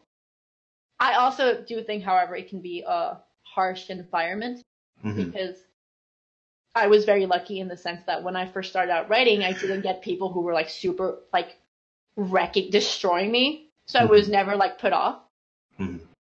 Um, which unfortunately is something that I have had, you know, newbie writers who got like a pretty bad critique and they just never tried again. Um, yeah, but literally, like honestly, if you're lucky and you surround yourself with people who really are trying to improve, I think writing fan fiction is like the best way to learn how to write stories, or to begin writing stories and then transition into original. All right, I'm gonna desperately try to get through everyone's questions because there's only 23 minutes left, and there's still a lot of people. Um, so the other other guy says, "Hey, Oh, you skipped the other one? I, I did. I well, wanted- I okay, wanted- I I just wanted want to number remind people. Okay, we'll do number three. Number three from Harlan Book is Rarity and Twilight are about to fall off a cliff, and you can only save one of them. Who is it going to be? So the word Yen says both actually know how to teleport, no one dies. So I would like, like to say that. But if I had to say, if I had to save one, it would be Rarity because Twilight has wings. So. Okay, now it's time for questions with Vylon. it's time for questions with Vylon. I don't know if Vylon asked you questions last time, Mono, and I'm almost half sorry in advance, but I think everyone's really excited right now. Don't lie, you're not sorry. I'm We're not sorry. Let- Read them! Read them! We have no time! number one is Have you ever wondered how many houses you've passed in your lifetime that have people locked in the basement? Uh, hmm. I actually Yeah. wonder this. I do preface. oh Let god. me one second to think about this. Oh God. The fact that I she mean, has I'll to think about it. no, like honestly, because that's like that's think that's like something that I I've thought about it because um we actually did an escape house uh that um that had to do with like a person had been locked in a basement. hmm So that was something that I like at the time I was like, man, I can't believe that this actually happens. And I've never wondered that, but I'd I'd rather not know or think about it. All right. And next question I'll take from Vylon is How are you today after that? You're gonna skip that one. Hi, don't blame you. Okay. Uh, I am good. As I said earlier, I'm talking with you guys. Yeah. Sunbro for Life is up next. Number one, what is your favorite video game? Paper Mario Thousand Year Door. Yes. Uh, yeah, Paper Mario Thousand Year Door and or Bowser's Inside Story. Number two, what's your favorite boss fight in a video game?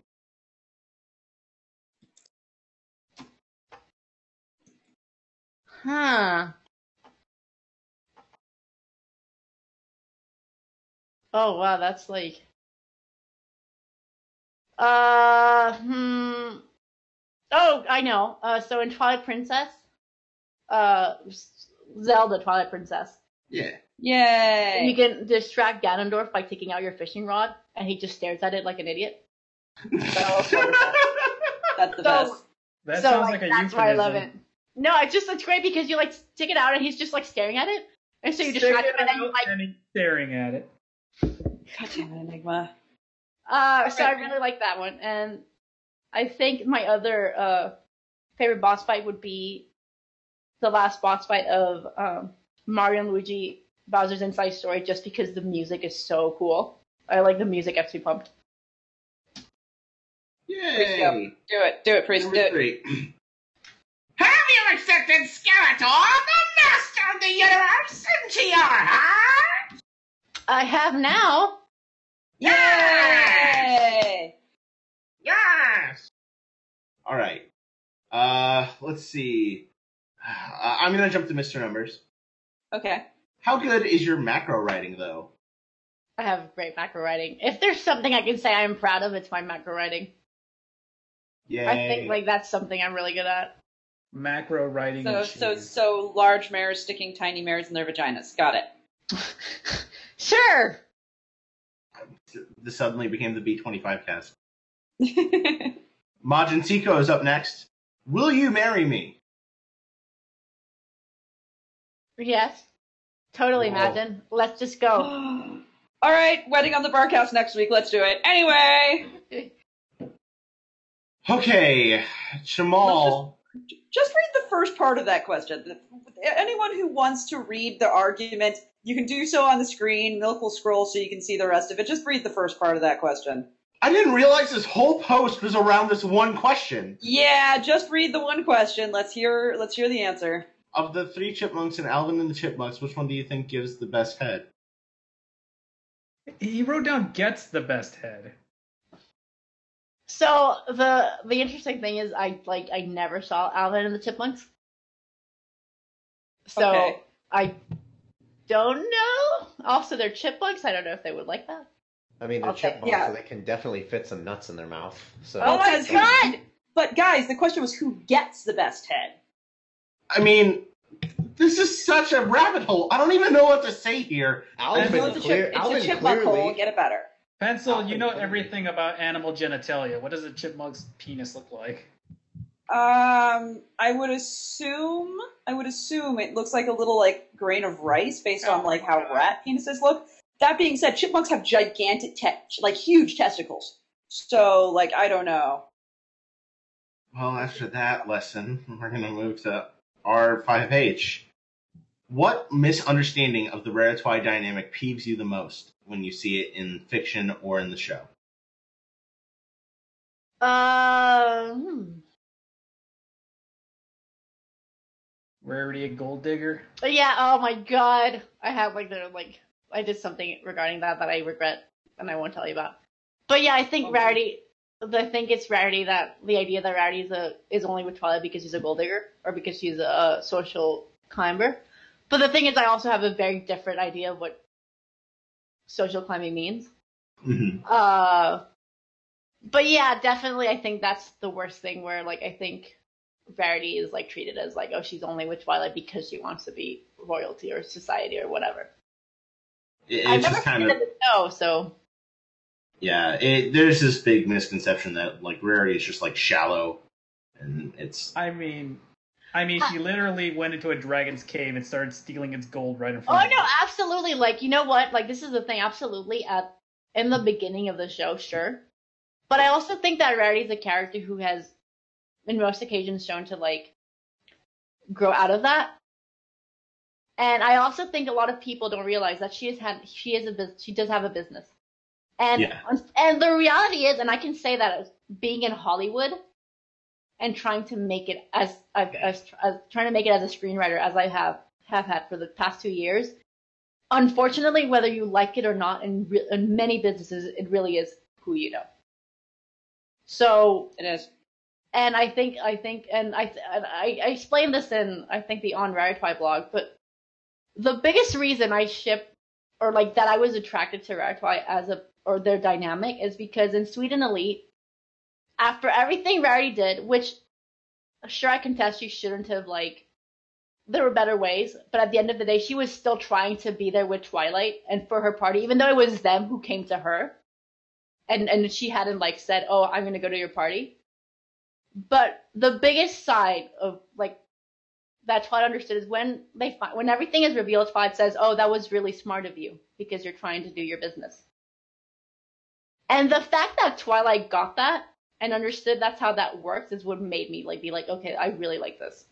Because a lot of people think, oh, she's just so she's just climbing the ladder, but sure, and maybe in season one when she was still like starry eyed over nobles, but later on, it's she has to have a business, and you can't pretend that it isn't who you know. I mean, sure, there it is to the extent like your talent, but the reality is that a lot of businesses like either you know people and network and network, or you won't really get anywhere. Ooh, these two know business. I'm gonna write them touching butts. Anyway, priest. Next question is from Apple Tank, and it's not really a question. He apologized in advance for the mediocre entry to the Red Twi Bomb. It's not mediocre. Apple Tank, don't be mean to yourself. This is a no mean zone. That's not true, but let's continue. Jammer's up next. So, was this chat worth it? Yeah, absolutely. Yay, we're not shut yet. Uh, number two, have you had a good day so far? I have. It started kind of rough, uh, but now I'm ever since I got here, I feel better. So yeah. Yay! Are you aware of John Carpenter's uh, The Thing? No. It's a horror movie in which a giant amorphous blob in the Arctic kills everybody. Oh, okay, I know. shapeshift. Yes, Yes. Okay, I know that. Yeah. Okay. Okay. Well, there's a pony OC for this horrifying character. Would you give Thing Pony a big ol' hug? If Picture for reference. If they don't kill me, sure. Yay! Behind the counter if you want to take a look what it looks like. Do you Um, see her? Do you see her? I see her. Do you like her? I think How she's cute. next question: How many pictures of fashionably cute horse do you desire? Oh my gosh, so many. I love, I love Rarity. I Oh, appreciate no. that this was like a Rarity picture that they linked, so thank you for that. Oh no, they're touching tips. Is is cute. Now we're going to Olden Brony, someone that we hold very close to our hearts. Um, number one, why ducks? Because I unabashedly adore the Disney Ducks universe, so ducks became my thing.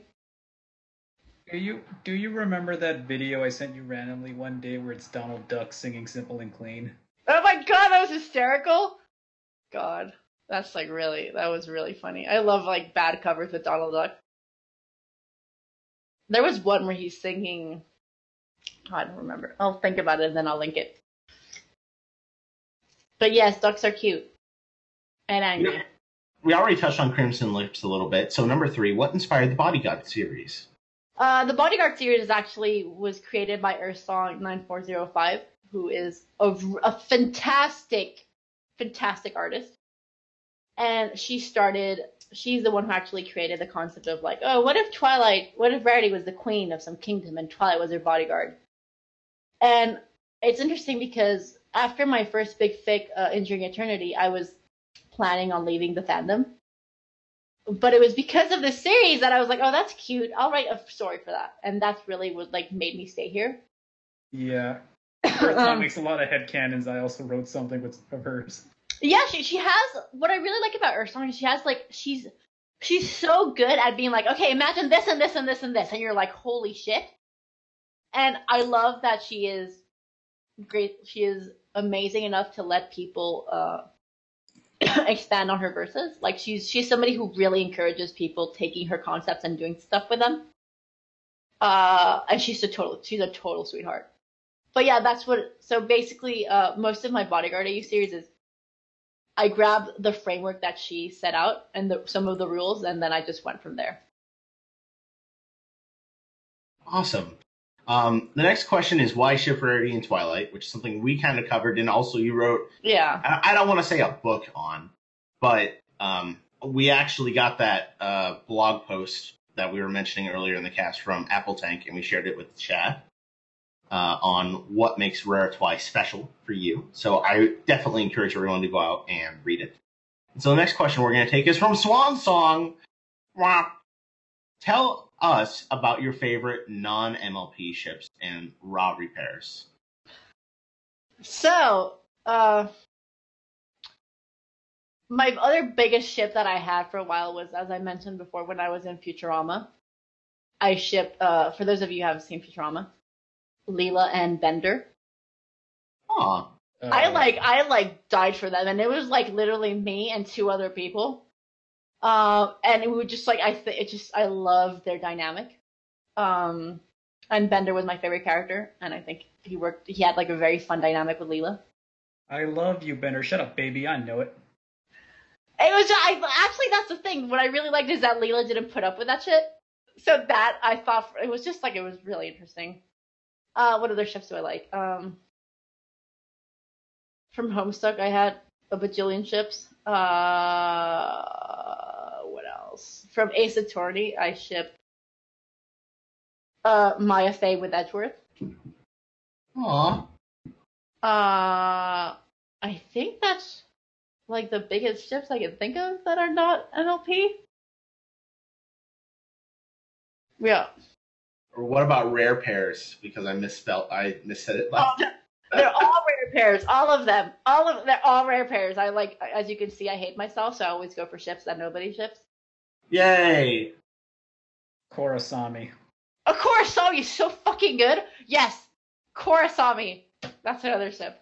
Oh my god, it's so good. Yes. Nebula Nix is up next, and this is his first barcast, or her first barcast. First of all, welcome. I'm gonna snag a few of these questions here that we haven't touched before. Number two, is there a story behind Ducky Ink.?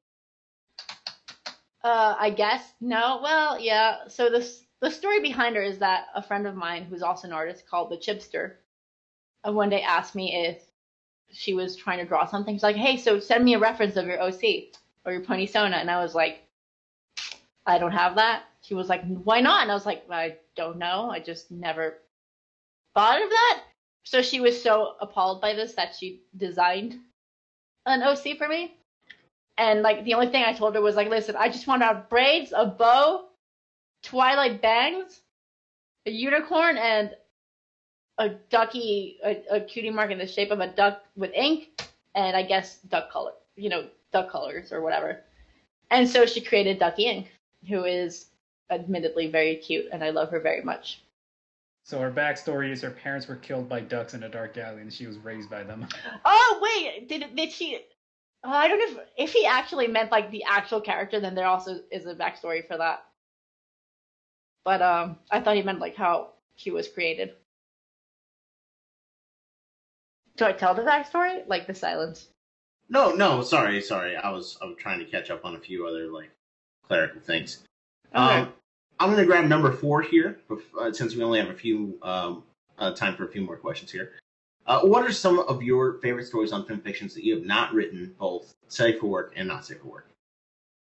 Uh, let me go into my favorites. So the first one that I can say is called "A Shadow, Shadow, The Shadow of a Doubt" by Arden Facts, uh, which is arguably the story that got me into Raritwi and the reason like I like ship it as much as I do. Um, there's also another really good story which I cannot for the life of me think about, but it was uh Apple. It was Carrot Top being like desperately in love with Applejack and being in denial about it. Um, God, what was it? It was like, uh, oh, actually, I have a favorite in my folder. I'm an idiot. Oh, Bitter Harvest by Esli Inopemos. Uh, which is literally just Bitter Harvest being salty about liking Applejack, and it's hysterical the entire way out. There's also Kind Wolf has a lot of my favorite fics, Yeah. including 80 Days Till the World's Farthest Shore, and a mature not safe for a raritwi not safe for called um, The Sickness Unto Death, which is fantastic and is actually some of the inspiration for like stylistically the inspiration for Crimson Lips. Um, there's also what else do I like? Uh, Princess Stupid Jerk McButt has a picnic with her dumb friends and Fluttershy by the Great and Powerful Trixie, uh, which is by Tin- Twinkledale. And Mr. Numbers wrote another really great fic that I like, and I actually wrote it for the Barcast contest, the rarity, uh, rarity one, called The Price of Happily Ever After, which is a really, really good exploration of it's what I was talking about earlier about how like it is who you who you know in a business and how this can work against you. And it is just a really fantastic rare toy, uh, rare, fuck, rarity fic even. Um, so yeah, those are like some of my favorite fics. Awesome.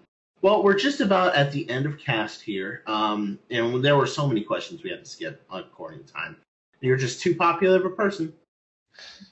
So, uh, if there are any questions that someone asked and maybe we didn't get the chance to get to, what would be the best way to get in touch with you or send you a question? Uh, so PMs probably, uh, or Discord if you have me. Actually, PMs if you don't mind that I'll take a little bit to reply. Uh, you can try on Discord, but I will definitely take a little bit to reply. Um, but yeah, I think PMs is like the best way. Awesome. Well, we want to take the time to especially thank you for sitting down with us and asking, uh, letting us ask these terrible questions. But um, nevertheless, uh, best of luck on the Enchanted Kingdom and everything that you're doing with the Enchanted Library. You've got a lot of great things going for you, and hopefully, we will not see you stop anytime soon. Thank you. It was really nice to be here, as was the last time. Yay! I want to give a shout out to Azure Notion, who just donated 5,000 bits and is our top donator for this week. All that's going to go to a little bit. Thank you so much for the donation. Um, and of course, uh, we have a cast next week. Oh, wait, no. Uh, actually, we don't have cast next week. I take that back. Too many of us are going to be busy, so there's no cast next week. But then the week after that, Milk, who do we have? I even like I set you up for this. I'll do it by memory. What's the the, the week after the first week of uh, October, right? Yes. Okay, that's Vinyl Tastic. Yay! We're gonna have Vinyl Tastic We're back. gonna get fired again. Yay! It's gonna be a great time. So then, thank you everyone for watching this edition of the Barcast. Your bartenders for this evening event been a non-pencil. Enig- Yay! Enigmatic Otaku. So I just pulled out this annoying nose here, but it turned out to be a spider. Oh my god. Flaminорfer. Alvin gives the best head because everyone knows the singers of the boy bands get the most ass. Jesus Christ. Milk. I'm concerned for everybody's mental health now. Are the wonderful monochromatic. Bye, everybody. I'm Priestacorn. See you in two weeks. Bye.